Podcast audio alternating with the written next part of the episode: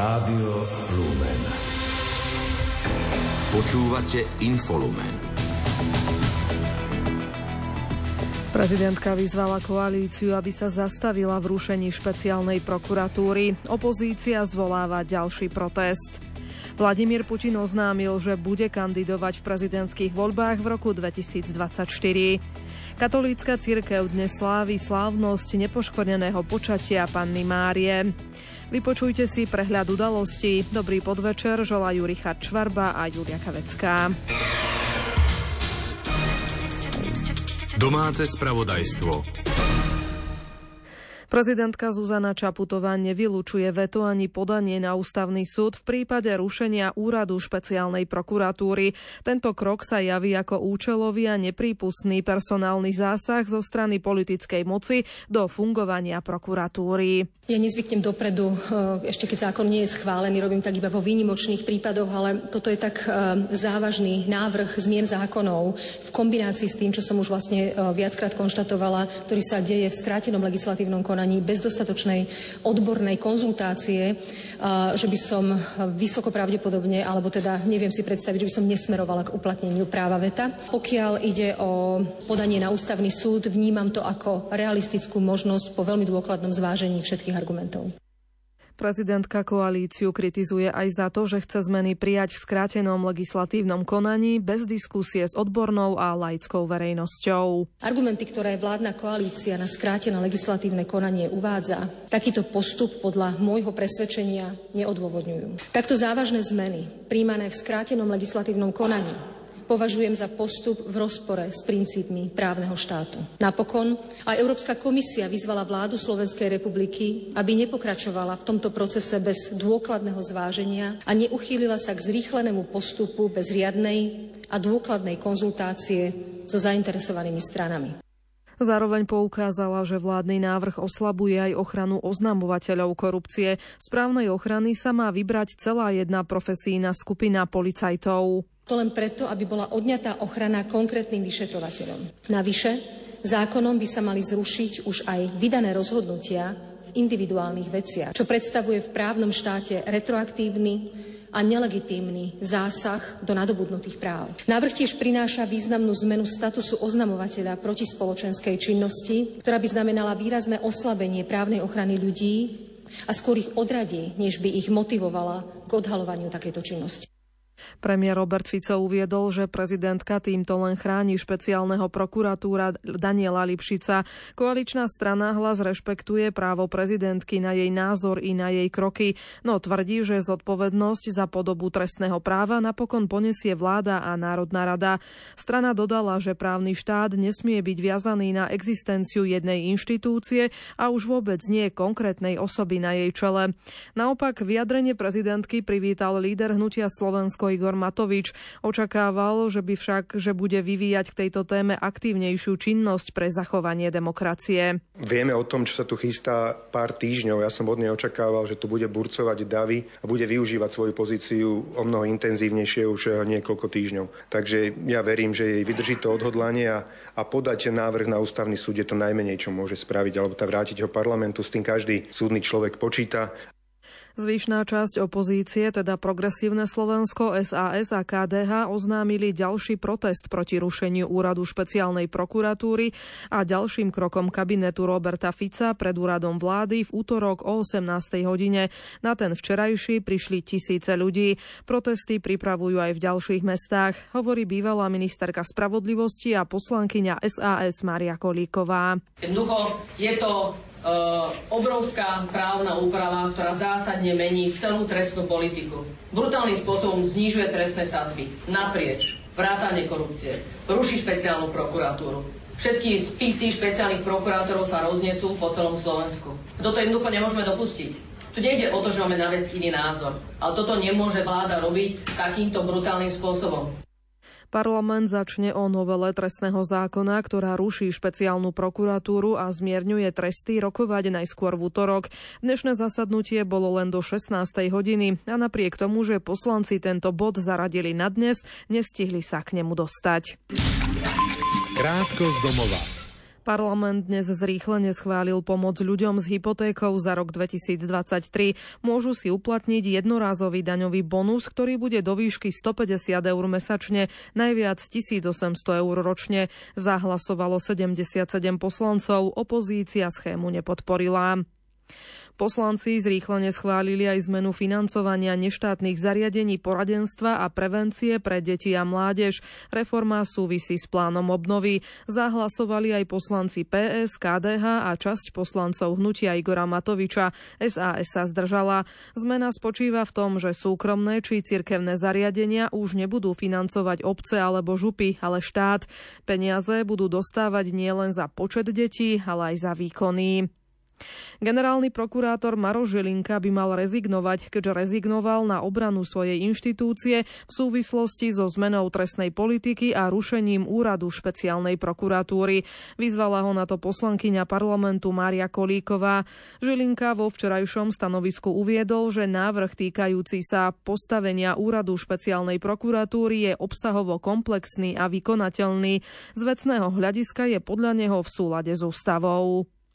Minister zahraničných vecí Juraj Blanár schválil finančný príspevok vo výške 750 tisíc eur na nákup dvoch kusov odmínovacích systémov Božena 4 určených na humanitárne odmínovanie na Ukrajine.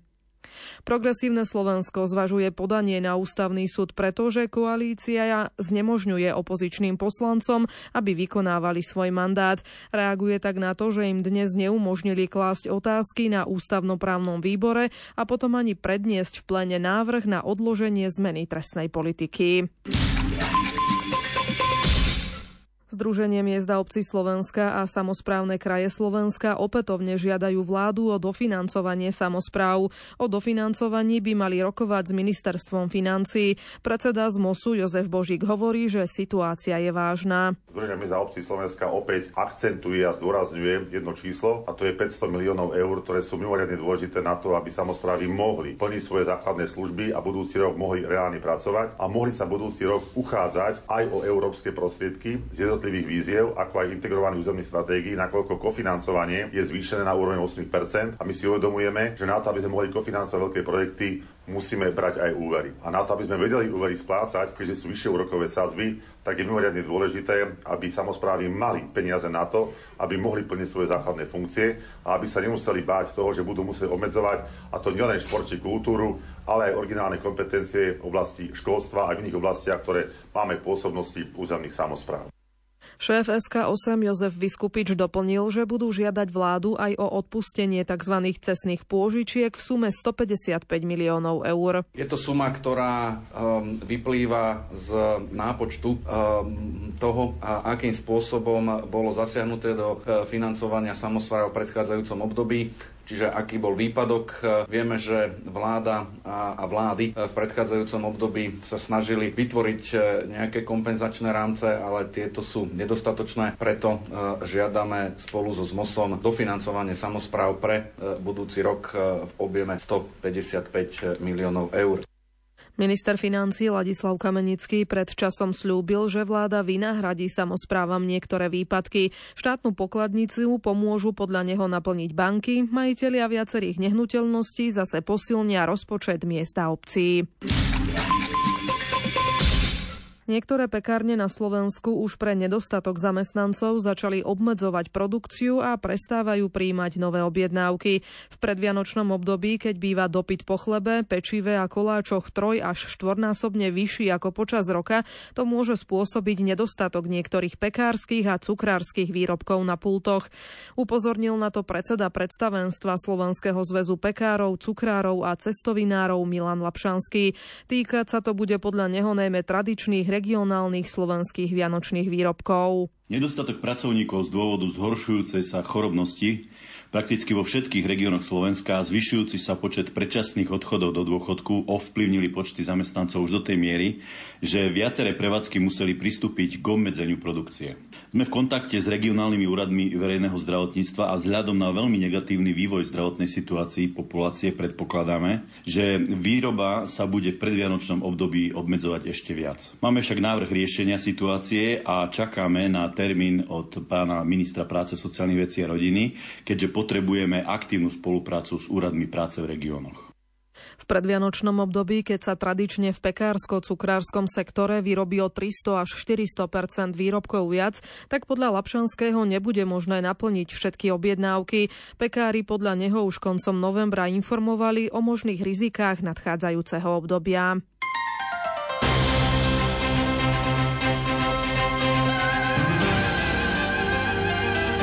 Cirkvi. Katolícka církev dnes slávi slávnosť nepoškvrneného počatia preblahoslavenej Panny Márie. Církev od apoštolských čias učila, že Boží syn, Mesiáš a vykupiteľ sveta sa zrodil z Panny Márie. Viac povie Pavol Jurčaga. V náuke o nepoškvrnenom počatí Pany Márie církev učí, že vďaka jej slobodnému staň sa sa mohol vteliť Boží syn Ježiš Kristus. O odkaze dnešnej slávnosti hovorí profesor dogmatickej teológie Anton Adam. Dnešný sviatok Pany Márie bez rieku počatej zapadá vlastne do liturgického slávenia, v ktorom si Svetá církev pripomína veľké tajomstvo naozaj zlou Božej lásky voči človeku, keď do ľudských dejín vstupuje Boží syn a ako sa tak naplní, tak Božia Matka Mária sa stáva vyvolenou. Pana Mária bola pri počatí v živote svojej matky Svetej Anny uchránená od dedičného hriechu. Viac o dnešnej slávnosti hovorí liturgista Štefan Fábry. Slávnosť nepoškvrneného počatia Panny Márie viac ako ktorýkoľvek iný sviatok predbehol vieroučnú náuku cirkvi. Kým dogmu o tom, že Mária bola počatá bez akejkoľvek poškvrny dedičného hriechu, vyhlásil pápež Pius IX v roku 1854, sviatok počatia Panny Márie má svoj pôvod na východe už v 7. storočí a od 11. storočia sa slávil ako nepoškvrnené počatie. Boh otec pripravil pre svojho syna matku, ktorá bola pre ňoho dôstojným príbytkom. Cez archaniela Gabriela ju požiadal o jej slobodný súhlas s jeho plánom. Slovo má liturgista Peter Peter Staroštík. Vlastne aj ten adventný čas má svoje charakteristické črty, práve tie marianské a myslím si, že to hlavné, čo je, je ten Márin príbeh, ktorý do toho adventu veľmi pekne zapadá. Dnešná slávnosť nepoškvrneného počatia pre blahoslavenej Pany Márie je aj ústredným sviatkom rodiny nepoškvrnenej. Záver jubilea 800 rokov od udalosti v Grečo sprevádza dar úplných odpustkov. Apoštolská penitenciária udelila tieto odpustky všetkým veriacim, ktorí od dnešnej slávnosti nepoškvrneného počatia Panny Márie do 2. februára 2024, teda Sviatku obetovania pána, navštívia kostol zverený Františkánom kdekoľvek na svete. Veriaci, ktorí zotrvajú v modlitbe pred jasličkami, môžu za bežných podmienok získať úplné odpustky. Tak Taktiež tí, ktorí sú chorí alebo im nie je umožnené fyzicky navštíviť kostol, môžu získať úplné odpustky, ak obetujú svoje utrpenie pánovi alebo vykonajú skutok nábožnosti. Katolické gymnázium Štefana Mojzesa v Banskej Bystrici vyškolilo 70 študentov, ktorí svojim spolužiakom budú vedieť poskytnúť prvú pomoc. Takisto si viac všímajú, či sa v škole nevyskytuje šikana, agresívne správanie alebo iné negatívne javy. Podarilo sa to vďaka preventívnemu projektu Anieli Strážny, ktorý podporilo ministerstvo školstva sumou 2000 eur v rámci výzvy zdravie a bezpečnosť v školách. Gymnázium by chcelo v projekte pokračovať aj tento tento školský rok. Podrobnosti zistila Jana Ondrejková. Ako uviedla výchovná poradkyňa gymnázia Zuzana Bačová, ktorá je autorkou projektu, cieľom bolo vytvorenie rovesníckých podporných tímov v každej triede. Tieto týmy sú vlastne zložené zo žiakov, z dvoch anielov psychológov, ako ich pracovne nazývame, a dvoch anielov záchranárov. Anieli psychológovia absolvovali cieľné vzdelávanie na témy psychické zdravie, prevencia stresu, komunikačné zručnosti, konflikty a ich riešenie, prevencia šikanovania, prevencia závislostí. Anieli záchranári zase absolvovali kurz prvej pomoci. Obe vzdelávania viedli skúsení odborníci. Škola chce podľa Zuzany Bačovej týmto projektom budovať bezpečnosť z dola. Vieme všetci z každodenných správ, ako často dochádza k rôznym negatívnym javom v detských kolektívoch. Sú to javy, ktoré na jednej strane sú pomerne prirodzené, pretože tie deti nie sú ešte zrelé, nevedia správne komunikovať a takisto majú rôzne starosti, kvôli ktorým sa potom nevždy správajú hodne. A vieme, že je potrebné tomu predchádzať. Školenia v rámci projektu absolvovali aj študenti Oktávy Mária Palúšová ako aniel psychológ a Adam Haľak ako aniel záchranár. Šiel som do toho s tým, že budem schopný pomôcť v rôznych situáciách, pretože človek nikdy nevie, kedy sa niečo stane. Rozhodla som sa tak preto, lebo sa zaujímam o tému šikanovania a celkovo nejakých ľudských právach. Je to pre mňa taká aj citlivá téma, ma to veľmi zaujíma, tak som dúfal, že tiež budem mať tu možnosť sa o tom viac dozvedieť, prípadne to priniesť ísť ďalej. V Ríme bude 25. a 26. mája prvé svetové stretnutie detí. Túto iniciatívu zastrešuje Dikastérium pre kultúru a vzdelávanie. Podľa pápeža to je odpoveď na otázku, aký svet chceme odovzdať rastúcim deťom. Počas dnešnej modlitby Aniel pána pápež dodal, že tak ako Ježiš aj my chceme postaviť deti do centra pozornosti a starať sa o ne. Francúzsky prezident Emmanuel Macron dnes zavítal do parískej katedrály Notre Dame, aby sa oboznámil s postupom renovačných prác po jej ničivom požiari z apríla 2019. Konštatoval, že harmonogram prác sa plní. Oznámil aj plány na založenie múzea o histórii a umeleckých pamiatkách katedrály v priestoroch nedalekej nemocnice. Jedným z exponátov bude aj veterník v tvare kohúta, ktorý v roku 2019 akoby zázrakom prežil požiar chrámu. Podľa harmonogramu má byť do konca roka dokončená predposledná fáza obnovy. Znovu otvorenie katedrály pre verejnosť je naplánované na 8. decembra 2024. Správy zo sveta.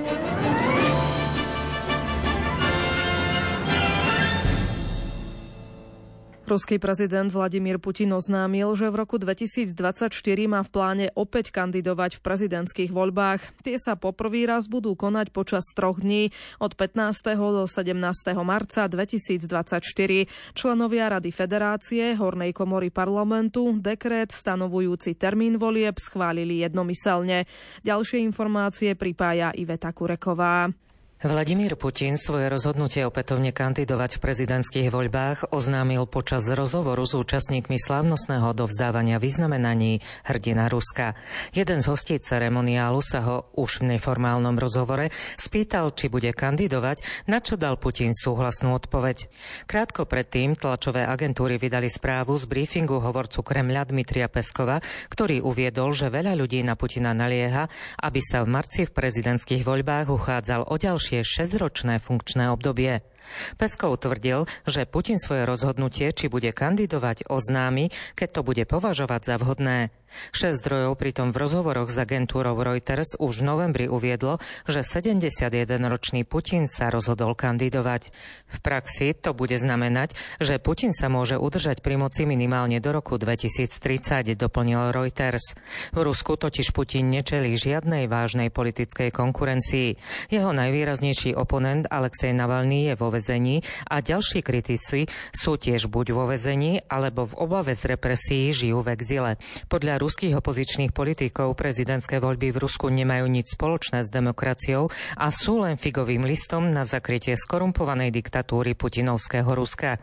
Priaznivci Putina túto analýzu odmietajú a poukazujú na nezávislý prieskum verejnej mienky, ktorý ukazuje, že 71-ročný Putin sa teší obľúbe u viac ako 80% obyvateľov krajiny. Priaznivci tvrdia, že Putin obnovil poriadok a vrátil Rusku čas vplyvu, o ktorý prišlo počas chaosu po rozpade sovietskeho impéria. Zástupcovia českých lekárov a odborov dnes podpísali dohodu s Ministerstvom zdravotníctva a Všeobecnou zdravotnou poisťovňou o zvýšení platov v zdravotníctve a ďalších zmenách, ktoré od vlády požadovali. Tým by sa mal skončiť protest, ktorým sa od začiatku decembra obmedzila zdravotná starostlivosť v českých nemocniciach. Podrobnosti o dohode pripája Jozef Pikula. Českí lekári, ktorí zabezpečujú nepretržitú prevádzku nemocníc, protestujú od začiatku decembra. Protestom reagovali na novelu zákona, ktorá okrem iného zdvojnásobila počet nadčasov, ktoré môžu legálne dobrovoľne odslúžiť. Po kritike túto časť novely vláda vrátila do pôvodného znenia. Dnes zástupcovia českých lekárov a odborov podpísali dohodu s ministerstvom zdravotníctva a Všeobecnou zdravotnou poisťovňou. Súčasťou dohody je okrem iného zvýšenie platov. Od 1. januára sa lekárom zvýšia o 5 tisíc až 15 tisíc korún. Ostatní zdravotnícky aj nezdravotnícky zamestnanci v nemocniciach dostanú pridané 5% ku svojej mzde. Náklady budú zhruba 401 miliónov eur. Platy sa zvýšia aj zdravotníkom pracujúcich v zariadeniach, ktoré nespadajú pod štát. Zabezpečí to Všeobecná zdravotná poisťovňa prostredníctvom úhradového dodatku. Český premiér Petr Fiala zdôraznil, že dohoda je viac než pre lekárov a zdravotníkov dôležitá pre občanov. Ľudia už podľa neho nemusia mať obavy, že nebudú mať zaistenú zdravotnú starostlivosť. Viceprezident Českej lekárskej komory a líder lekárskeho protestu Jan Pšáda vyzval po podpise dohody všetkých lekárov, aby výpovede z nadčasov stiahli, ak sa v rámci nadčasovej práce zmestia do zákonných limitov. Dodal však, že ak to v niektorých nemocniciach neurobia na základe svojho individuálneho rozhodnutia, je to ich slobodná vôľa. Premiér to komentoval slovami, že očakáva naplnenie dohody. Krátko zo sveta. Rusko v noci vypálilo na Ukrajinu 19 striel s plochou dráhou letu. Uviedlo to ukrajinské letectvo s tým, že 14 z nich sa podarilo zneškodniť. Podľa kievských predstaviteľov Rusi zautočili na ukrajinskú metropoli týmto typom riadených striel prvýkrát po takmer 80 dňoch. Turecký prezident Recep Tayyip Erdoğan opäť podmienil ratifikáciu žiadosti Švédska o vstup do NATO súčasným schválením predaja amerických stíhačiek F-16 Turecku. Turecko a Maďarsko sú jedinými členmi Severoatlantickej aliancie, ktorí doposiaľ neschválili žiadosť Švédska o vstup do NATO. Militantov palestínskeho hnutia Hamas, zajatých počas útoku zo 7. októbra, plánuje Izrael väzniť v roky nevyužívanom podzemnom krídle väznice v stredoizraelskom meste Ramla. Izrael zadržiava viac ako 118 nezákonných bojovníkov z pásma Gazy. Kapacita spomínanej podzemnej väznice postačuje pre približne 100 väzňov. Hunter Biden, syn amerického prezidenta Joea Bidena, bol v americkom štáte Kalifornia obvinený z daňových únikov. Syn amerického prezidenta medzi rokmi 2016 až 2019 údajne nezaplatil dane vo výške takmer 1,5 milióna dolárov. V prípade dokázania viny mu hrozí až 17 rokov väzenia. Štvrtý tohtoročný štrajk nemeckých rušňovodičov dnes výrazne narušil vlakovú dopravu v krajine. Od štátnej železničnej spoločnosti Deutsche Bahn žiadajú skrátenie pracovného času pre pracovníkov, ktorí robia na smeny. Úrad na ochranu ústavy vo východo-nemeckej spolkovej krajine Sasko klasifikoval tamojšiu regionálnu pobočku politickej strany Alternatíva pre Nemecko s konečnou platnosťou ako pravicovo-extrémistickú. Podľa správy Spolkového úradu na ochranu ústavy sú mnohé postoje AFD v Sasku namierené proti základným princípom demokratického štátu.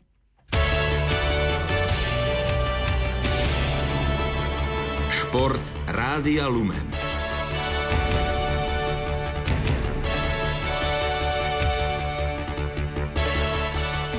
Hokejová typos Extraliga má dnes na programe 25.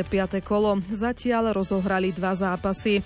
Banská Bystrica na konci prvej tretiny remizuje s Humenným 0-0 a Michalovce vyhrávajú v 13. minúte prvej tretiny nad Spiskou Novou Vsou 1-0. O 18. hodine Poprad privíta Košice, Nové zámky Duklu Trenčín a Liptovský Mikuláš Nitru. O 18.30 sa začína súboj Slovan Bratislava HKM Zvolen. Osem slovenských korčuliarov zasiahlo v noci do 13 zápasového programu v zámorskej hokejovej NHL, pričom z dvaja z nich sa zapísali do bodových štatistík. Obranca Šimon Nemec skóroval za New Jersey a zaznamenal premiérový presný zásah v zámorskej NHL. Presadil sa v 30. minúte a víťazným gólom zariadil triumf, triumf Devils, ktorí vyhla, vyhrali na ľade Sietlu 2-1. Útočník Adam Ružička prispel asistenciou k víťazstvu Calgary, ktoré ktoré zdolalo Carolineu 3-2. Udalosťou noci bol milník, ktorý dosiahol kapitán Washingtonu Alexander Ovečkin. 38-ročný ruský krídelník zaznamenal v stretnutí proti Dallasu asistenciu, vďaka čomu sa tešil z 1500. bodu v kariére.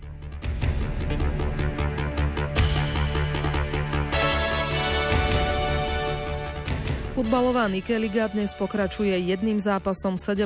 kola. Žilina hostí Spartak Trnava a v 26. minúte je stav nerozhodný 0-0. Slovenský futbalový brankár Martin Dúbravka sa po vyše pol roku objavil v základnej jedenástke Newcastle United v zápase Premier League. Ani on však nezabránil prehre 0-3 na pôde Evertonu. Dúbravku po skončení duelu mrzelo, že Newcastle vyšiel z Goodison Parku na prázdno.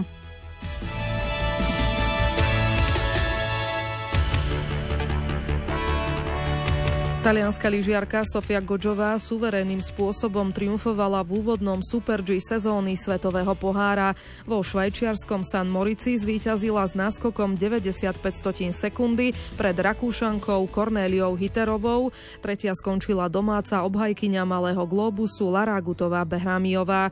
Slovensko nemalo v súťaži zastúpenie. Petra Vlhová program San Morici vynecháva.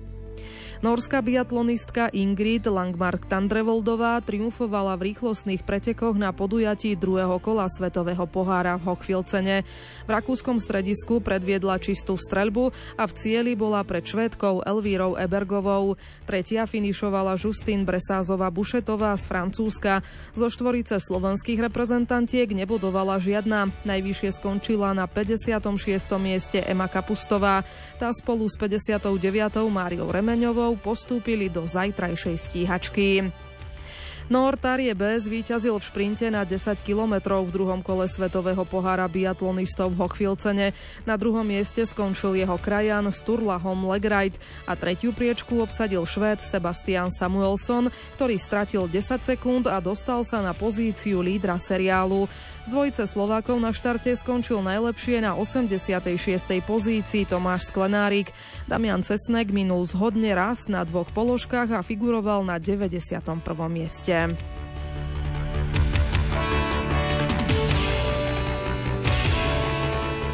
Ruskí a bieloruskí športovci budú môcť súťažiť na budúcoročných olympijských hrách v Paríži. Medzinárodný olympijský výbor im umožnil štartovať pod neutrálnou vlajkou, pokiaľ splnia kvalifikačné kritéria. Toto rozhodnutie sa týka iba niektorých ruských a bieloruských športovcov. Aby získali neutrálny status, nemôžu aktívne podporovať vojnu na Ukrajine.